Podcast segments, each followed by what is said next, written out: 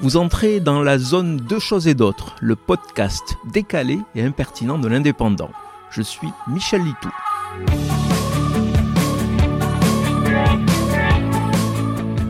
Le Centre national du livre, le CNL, en collaboration avec le ministère de l'Éducation nationale, organise le quart d'heure de lecture nationale. Des animations sont proposées un peu partout en France pour promouvoir la lecture, avec ce credo lire au moins un quart d'heure par jour. 15 minutes, une misère. Pourquoi pas une petite heure? Car franchement, un quart d'heure pour découvrir un roman, ce n'est pas assez.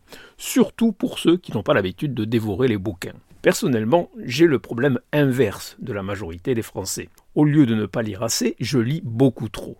J'ouvre un bouquin et, sans m'en apercevoir, je plonge dans ce nouvel univers et ne reviens à la surface que longtemps, très longtemps après, et jamais avant le fameux quart d'heure de ce 10 mars. Je dois cependant admettre que cette initiative est essentielle, vitale même, car une société dans laquelle la population ne lit plus, notamment des fictions, ne mérite pas d'être soutenu. Enlever le rêve, l'imagination, la possibilité de découvrir de nouveaux mondes ou simplement des situations sans avoir à les vivre directement sont des expériences qui nous définissent sans doute le mieux en tant qu'animal un petit peu plus évolué qu'une amibe. Alors, vendredi et les autres jours si vous voulez, si vous en avez l'occasion, arrêtez-vous dans une librairie, voire un rayon bouquin du supermarché. Prenez un ouvrage, n'importe lequel, car en plus vous avez le choix, et lisez. Même dix minutes, ce serait super. Surtout si en plus vous êtes convaincu par les lignes parcourues et que vous décidez d'en faire l'acquisition. Les livres sont de formidables portes ouvertes sur le bonheur, s'ils ont des lecteurs évidemment. Vous venez d'écouter Deux choses et d'autres. Je suis Michel Litou.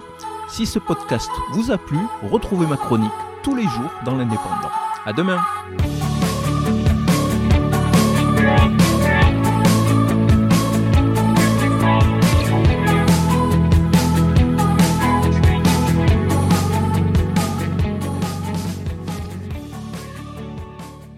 Retrouvez cette émission et toutes nos productions sur Radio Indep et en podcast sur l'indépendant.fr, nos réseaux sociaux et votre plateforme de streaming favorite.